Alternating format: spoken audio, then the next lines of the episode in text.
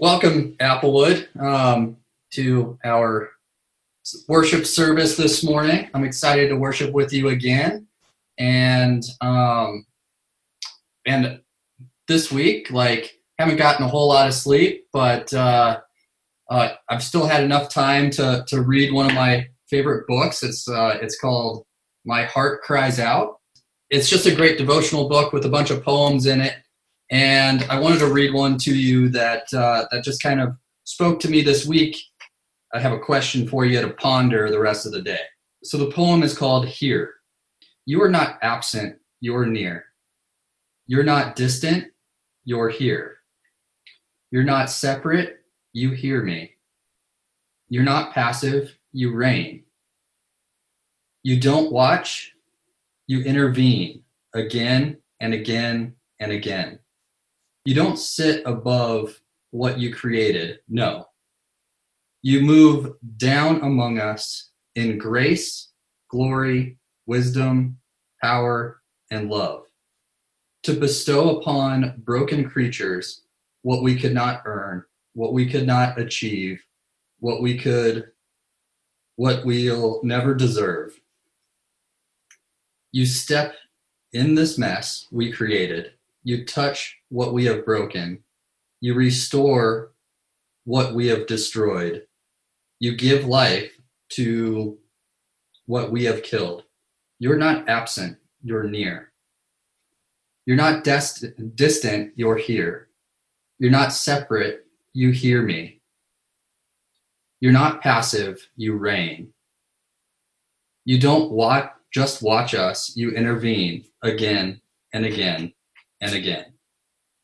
And then from Psalm 145, verse 18 The Lord is near to all who call on him, to all who call on him in truth.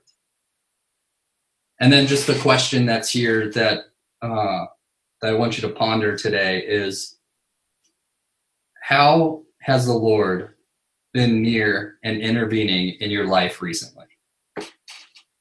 Father, thank you for today. Thank you for uh, just a bright day outside. It uh, it just brings so much um, hope that we can uh, see your creation and see that you are close to us and near to us, and just giving us um, encouragement even in these isolated days that we have. Uh, Father, as we worship with you today, just allow us to tune our ears to your voice and our hearts to your heart. Amen. Oh, good morning, Applewood family.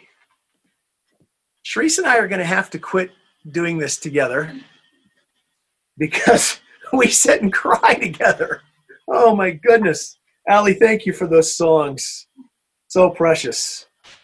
So perfect for this morning, that last song communicates what I hope to, and I think it may do a better job than I. But oh, brothers and sisters, we miss you. I miss you, and I know that you miss one another. God is with us in these times, and there are moments when I feel it more than others, but we rejoice in His faithfulness and in His goodness. Well, let's pray together. Father, we are grateful for this time together though apart. Thank you for the technology that allows us this. We can see each other's faces and hear voices. We can sing together. We can worship together. Holy Spirit of God, you live in and through us. You bind us together with or without technology. And so we ask now that you would open our hearts, open our minds, to the possibilities of what you want for us to take from your word this morning. We are we're so grateful for your word.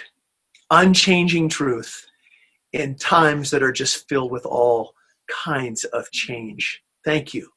Thank you for the blessing of your love, your grace, your presence in this time that we share together in Christ's name. Amen. Well, I read an absurd story this week about a woman who had purchased a succulent plant. Now, she was very pleased with her plant. In her words, I was so proud of this plant.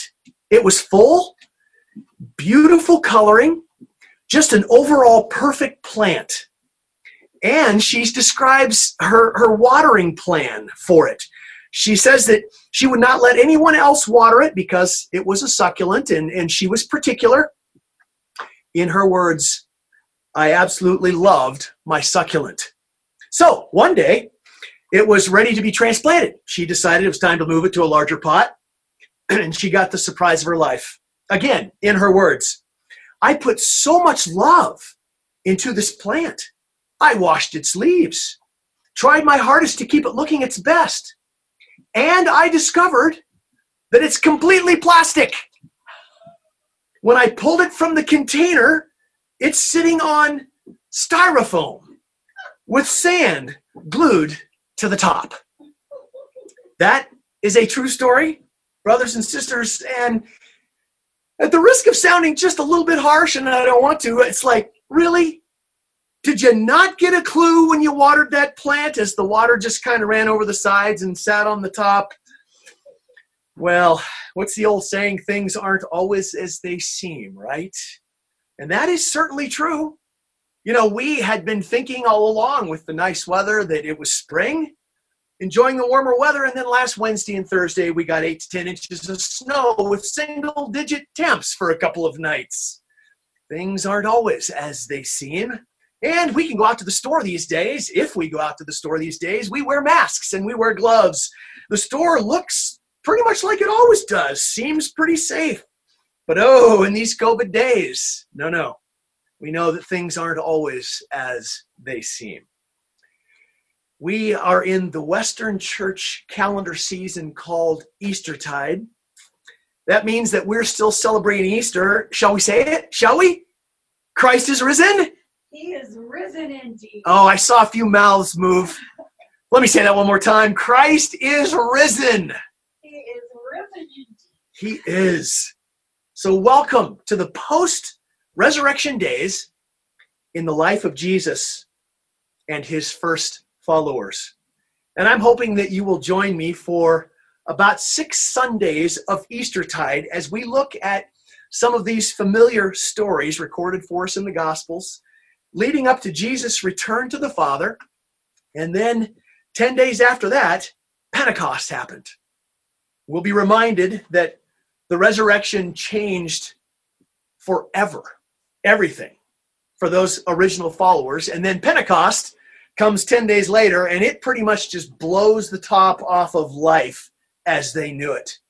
And I've chosen for us to, to spend some time in the stories of this 40 day post resurrection period because I think there are some really valuable lessons that Jesus taught his original followers. And of course, my hope is that we can perhaps get inside their heads a little bit, try to feel some of their emotions, um, confusion, be confronted with, with the mystery of the risen Jesus and, and learn some of their lessons for ourselves because I believe that they are in God's word for them and for us.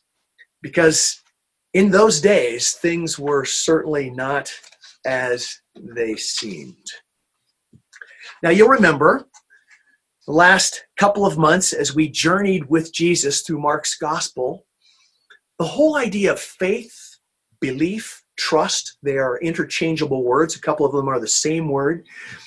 Faith, belief, trust in and about the kingdom of God was central to Jesus' teaching. We saw many times what of kingdom of God values and the values that drive the kingdoms of our world.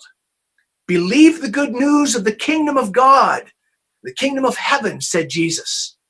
This is the way it is, and you have to have faith that it's true. So it should come as no surprise to us that faith and believing are very much a part of these post resurrection stories as well. We encounter the risen Lord Jesus, and once again, the disciples are confronted with the absolute necessity of believing.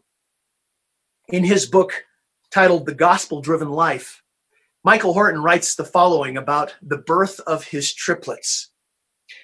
He says, anxiously anticipating the quite premature delivery, I will never forget the moment that the doctor looked at me and announced, They're alive. That was not a foregone conclusion, at least for one of them.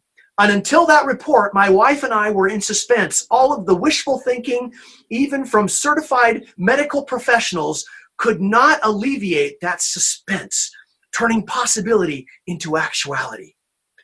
I could believe all I wanted in a successful delivery, but I had no promise to rely on, either from God or the doctors.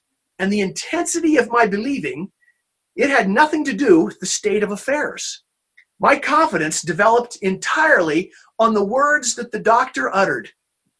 Similarly, the gospel is news because it reports a completed event. Faith does not make something true, but embraces the truth.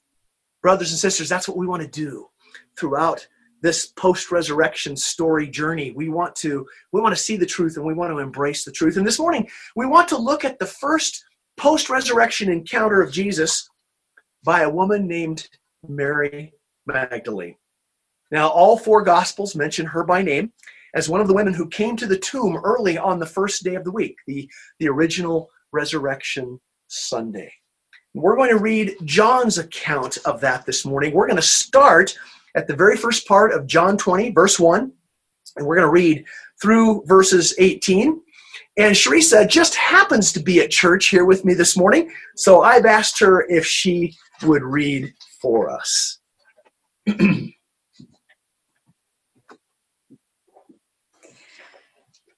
Early on the first day of the week, while it was still dark, Mary Magdalene went out to the tomb and saw that the stone had been removed from the entrance. So she came running to Simon Peter and the other disciple, the one Jesus loved, and said, They have taken the Lord out of the tomb, and we don't know where they have put him. So Peter and the other disciple started for the tomb. Both were running, but the other disciple outran Peter and reached the tomb first. He bent over and looked in at the strips of linen lying there, but did not go in. Then Simon Peter came along behind him and went straight into the tomb. He saw the strips of linen lying there, as well as the cloth that had been wrapped around Jesus' head. The cloth was still lying in its place, separate from the linen. Finally, the other disciple who had mm-hmm. reached the tomb first also went inside.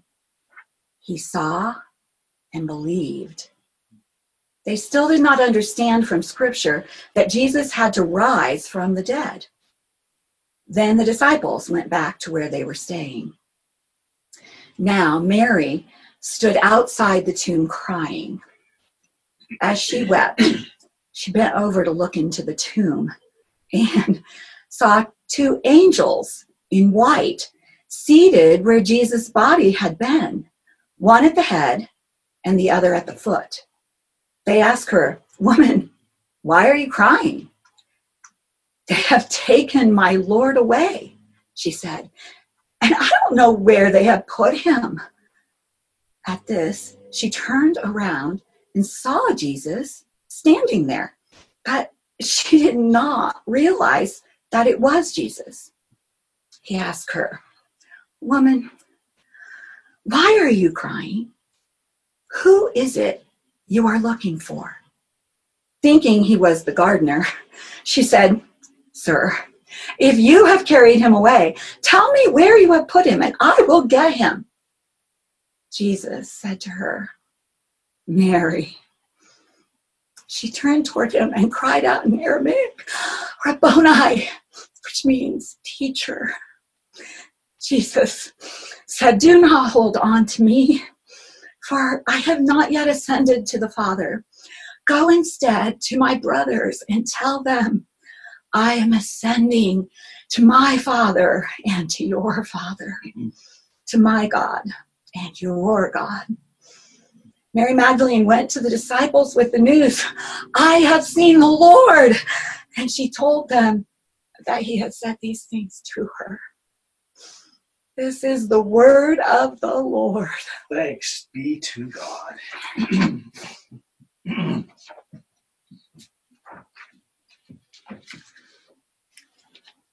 Do you ever wonder if John, who is the disciple that Jesus loved, that's how he refers to himself, John really maybe wasn't that much faster than Peter. I've often wondered if maybe Peter just had a, a moment's recollection and remembered that Jesus said something about rising from the dead and, and he was remembering what he had done and maybe there was some fear and he was not all that excited to get to the tomb.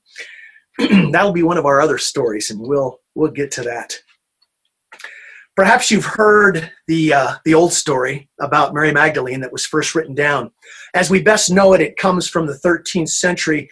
The story goes that after the resurrection of Jesus, Mary Magdalene traveled to France, where she lived in a cave near Marseille for 30 years as a way to do penance for a life of prostitution. Now, in later years, Magdalene became synonymous with a reformed prostitute or promiscuous woman. And in the 18th century through the 20th centuries, Magdalene asylums housed fallen women in Ireland. Sometimes they were institutionalized with their illegitimate children. These church sponsored workhouses purported to provide shelter and income, but by the 1990s, they were embroiled in scandal.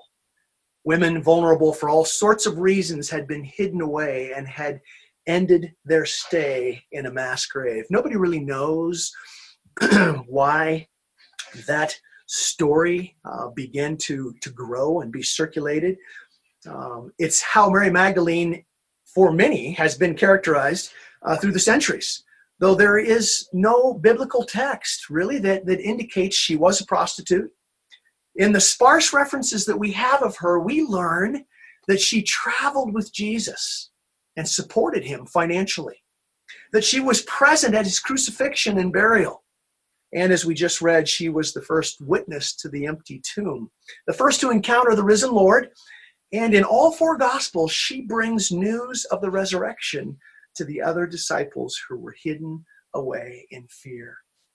It's safe to say that Mary loved Jesus. The most poignant fact that we know about Mary Magdalene is that Jesus delivered her from seven demons.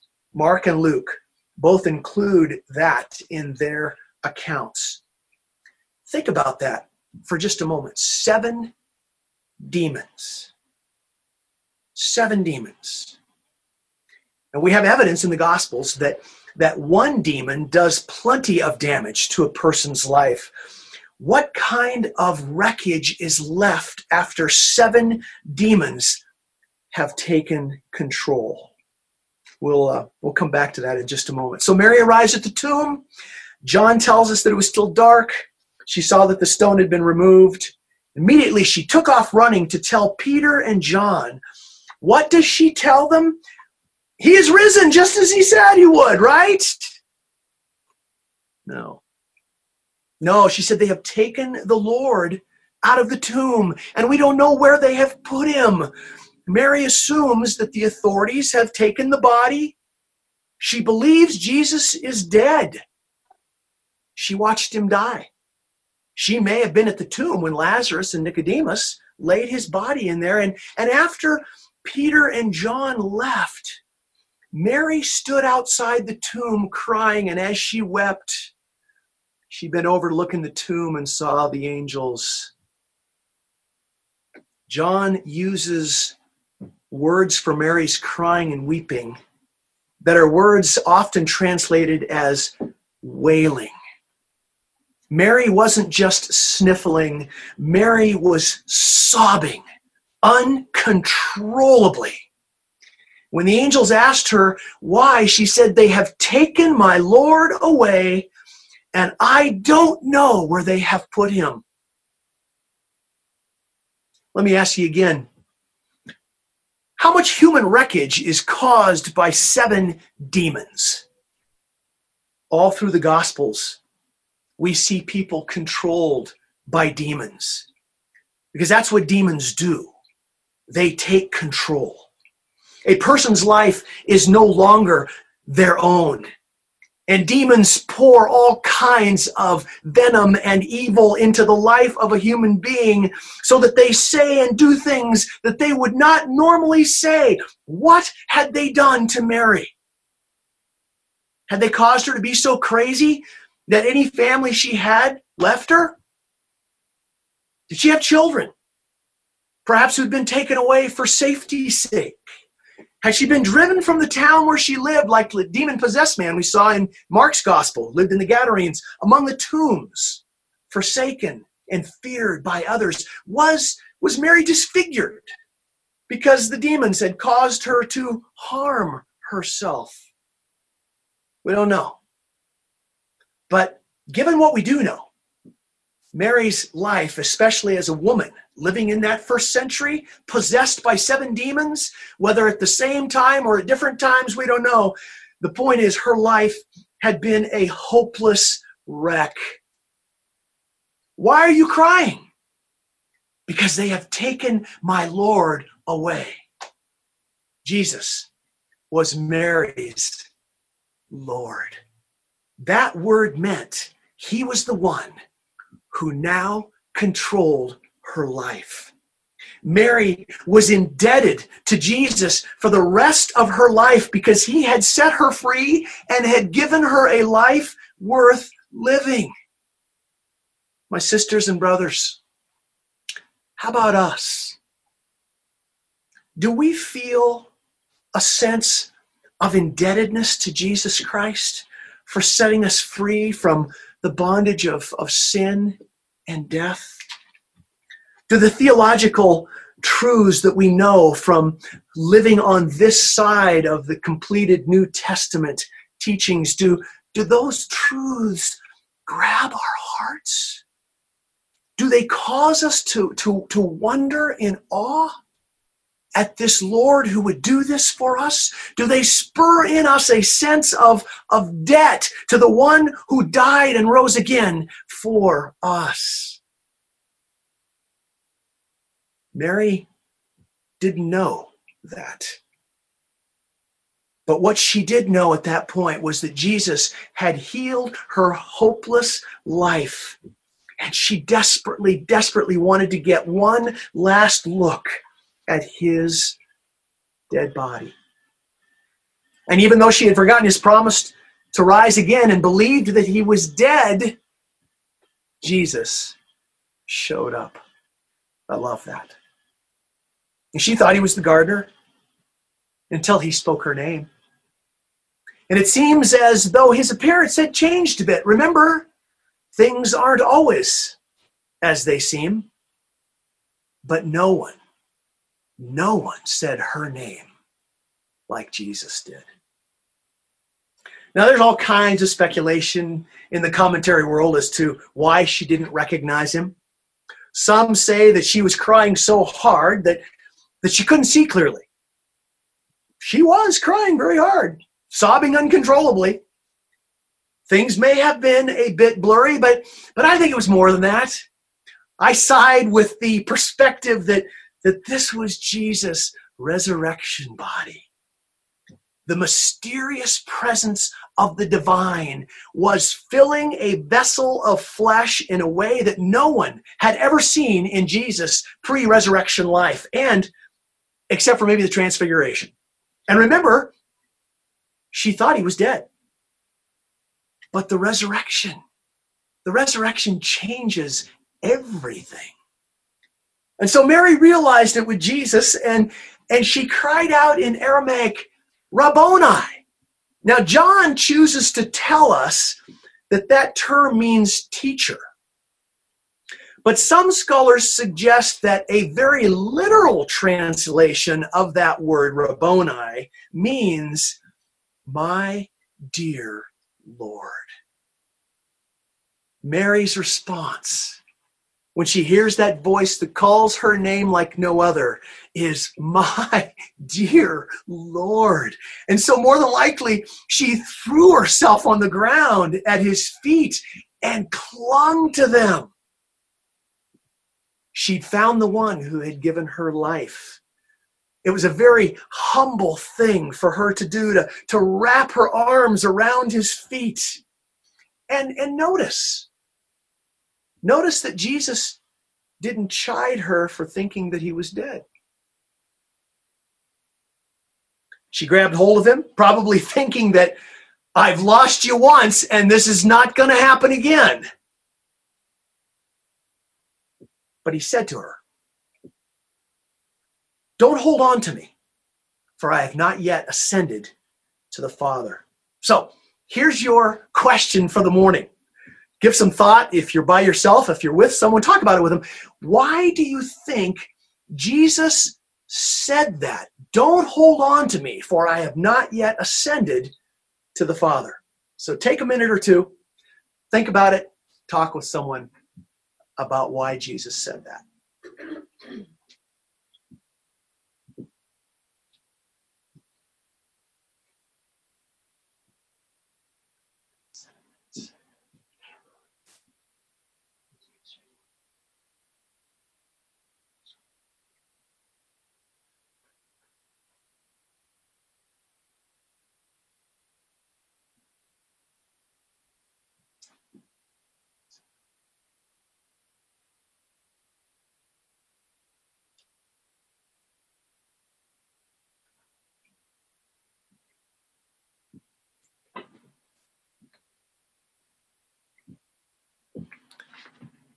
All right.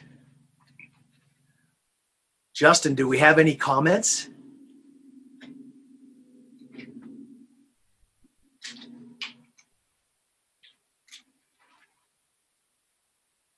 I'm not exactly sure how this works, folks, so I'm just going to stand here and stare into the screen until I see something change. Who's raising a hand? Any hands raised? It's okay if there aren't.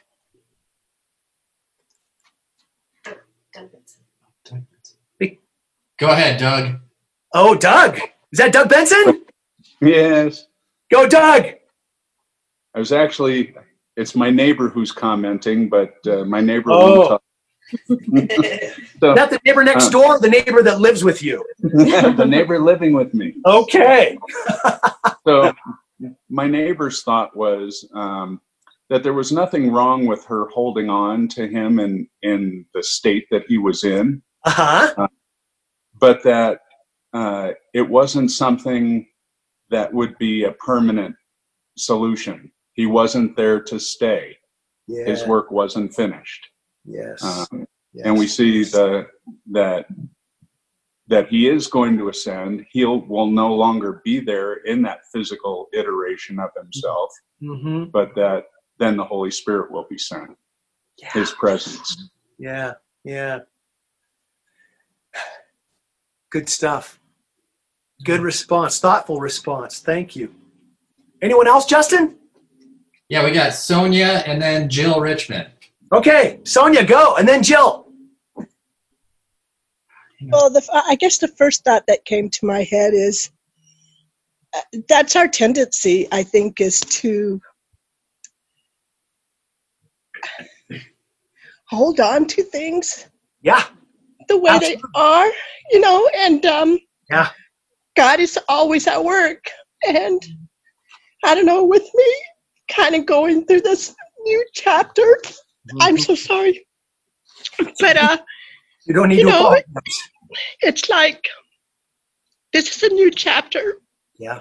without my brother and um with jesus there were things that could not happen until his death Yes. and um yes. that's with my brother we're seeing like this amazing fruit that we can't stop to think what if because that was not going to happen with him here it's happening now and so Yeah. God's always at work. So it's like, don't hang on to those things. He is still at work. Keep looking forward. Keep trusting Him and um, and believing. Good. Good stuff. Thank you, Sonia. Thank you, Jill. You want to chime in?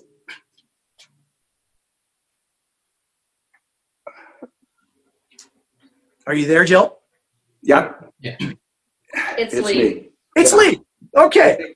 You know, Jesus had to return to the Father so he could send the Holy Spirit. Yes. And it's the, you know, the power of the Holy Spirit that enables us to do Yes. what Jesus commands us to do. Yes. Um, and so I, I think he was trying to be clear that, you know, his, his work on earth was, uh, he had done what he came to earth to do. Yes. And Yeah. now there's a, a new chapter Yes. um, unfolding. Yes, right on, right on. Let me let me jump on that one and and and, and continue on because that that just leads us right into uh, these next thoughts. I think I think you're those of you who have, who have taken us down that path are just spot on. I think the key to understanding what Jesus meant comes through the message that he gave Mary to take to the others. I'm returning to my Father and your Father. I'm returning to my God and your God all through our journeys on Mark's gospel, we saw urgency in Jesus. He was he was on a mission. And I think Jesus, the eternal Son, knowing that he has completed his mission on earth, is eager to get back to the fellowship of the Trinity. And he just has a few more things that need to be done. I think it's interesting that the message is about his father and their father, his God and their God. With the resurrection complete, the work of atonement is done. He's done what was necessary for all who follow him in faith to live into a relationship of intimacy with God as Father. For sure, Jesus referred to God as their Father at times in their life together as he was teaching. He certainly taught them to pray, pray, Our Father. But those, in a sense, were a preview of a privilege that was coming. And now, for the first time, it's real. The process is done, the adoption process is complete.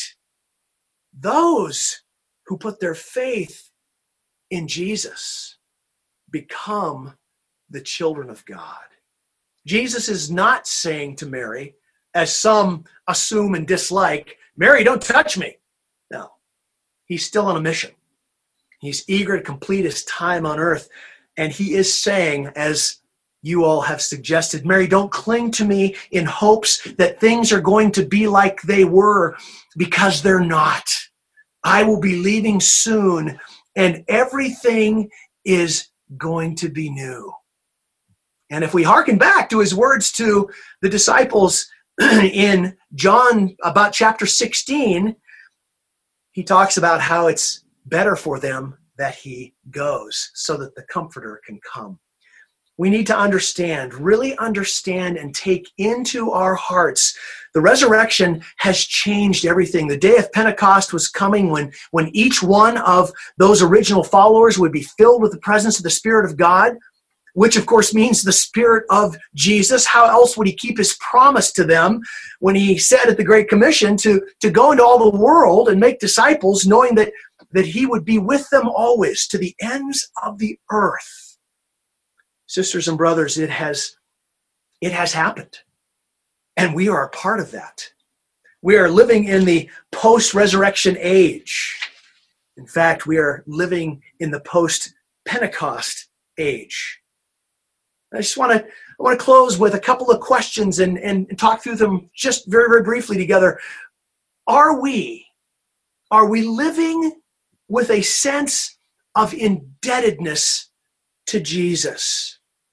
Am I living with a sense of indebtedness? Are, are you living with a sense of indebtedness? I, I love that poem that, that Justin opened our service with this morning, talking about how, how we, have, we have wrecked the earth. We have wrecked one another. Are we living with a sense of indebtedness for what Jesus has done, or, or are we simply satisfied with the truth that He paid for our sins and now we can go to heaven? And I think, I think what will really determine the difference is whether or not we see ourselves as Mary Magdalene. Now, we may not have ever been demon possessed, but brothers and sisters, we were sin possessed. we were in bondage to sin. That's Paul's language to the Romans. He talks about the bondage to sin, slavery to sin, and he describes that for those who have not put their faith in Jesus. And apart from that faith, it is a hopeless, life wrecking situation. But those who put their faith in the risen Lord, they receive the gift of the Spirit. And that Spirit lives in us to remind us that Jesus, though gone, is with us. The Spirit reminds us not to hold on to things of the past, nor to weep in despair at the way things are. No, He encourages us and strengthens us to live with confidence and fearlessness for our resurrected Lord, who, by the way, knows our names. He knows our names. Nobody says our names like Jesus, the resurrected Lord. Now, don't misunderstand. I, I, I don't intend to communicate that it's that it's wrong to be satisfied with what Jesus has done for us. No, no, we want to be satisfied. It's essential, but but we don't want to just stay there that sense of, well, good, this is what Jesus has done for me, and now I live my life. no. No, Mary Magdalene is our example of the one who has who has fallen at the feet of our risen Lord in awe that he has taken the wreck of our human existence and made us a child of God. I believe he desires for us to live in awe of that truth to live, to live as if He really is alive, to live as if He truly is through His Spirit living in us, showing up in places, working in lives and circumstances to bring good and to bring change and to bring hope. We're living in what feels like an even more broken world these days than we have known.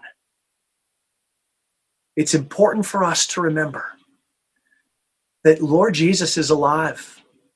He's chosen to live through those of us who have been touched by his grace, for whom the seal of adoption has been placed upon us as a result of the resurrection and the coming of his spirit into our lives. That means that every day, every day we spend under the control of this stinking virus is a day that we have the opportunity to remember that things aren't always as they seem. God is at work. God has brought hope to us. God has brought salvation to us. The God who knows our name shows up in our lives again and again and again through the work and the presence of His Spirit. May we be people who look for that and live for that for His glory. Let's pray. Oh, Father, we are so grateful for your presence in and through our world. Lord Jesus, we are so grateful that you were willing to leave the eternal glories of life with Father and the Spirit come down and wrap your flesh, our, our frail flesh around yourself and live a life of sacrifice and suffering and ultimately death in order to open the doors for us to come back into the relationship for which we were created. And Holy Spirit, we are so grateful for you because you indwell us. You are the reminder of truth. You are the comforter. You are the encourager and the teacher. Father, Son, and Holy Spirit, awesome God, we thank you that we live this life in these crazy, uncertain days with your presence at all times. We pray for eyes and hearts, emotions that look for you, that see you, that respond to what you're doing and what you are calling us to. That mission, that mission that is happening because the God of Jesus is our God. The Father of Jesus is our Father. We give you praise and thanks. Amen. Hey, Applewood family, I have to tell you, Sharissa just said to me a moment ago, I don't believe Mary spent 30 years in a cave in France. And I said, Neither do I. I hope you didn't come away with that impression. Just a story that's found its way through the church starting at about the 13th century. In the same way that I don't believe she spent her life living in a cave because she knew the life and the power of the risen Lord Jesus, I think that despite how it may feel some of these days as we live in uh, sheltering at home and social distancing, it may feel kind of cave like. We're not in a cave. We have the presence of God with us. Let me close these words from Romans chapter 5. Therefore, therefore, sisters and brothers at Applewood Community Church, therefore, since we have been justified through faith, we have peace with God through our Lord Jesus Christ, through whom we have gained access by faith into this grace in which we now stand. And we rejoice in the hope of the glory of God. Not only so, but we also rejoice in our sufferings because we know that suffering produces perseverance, perseverance, character, and character, hope. And hope does not disappoint us because God has poured out his love into our hearts by the Holy Spirit, whom he has given us. My brothers and sisters, let's remember to encourage one another with that truth in these days. Amen. Well, blessings to you on your week to come. Thanks again for joining us for worship.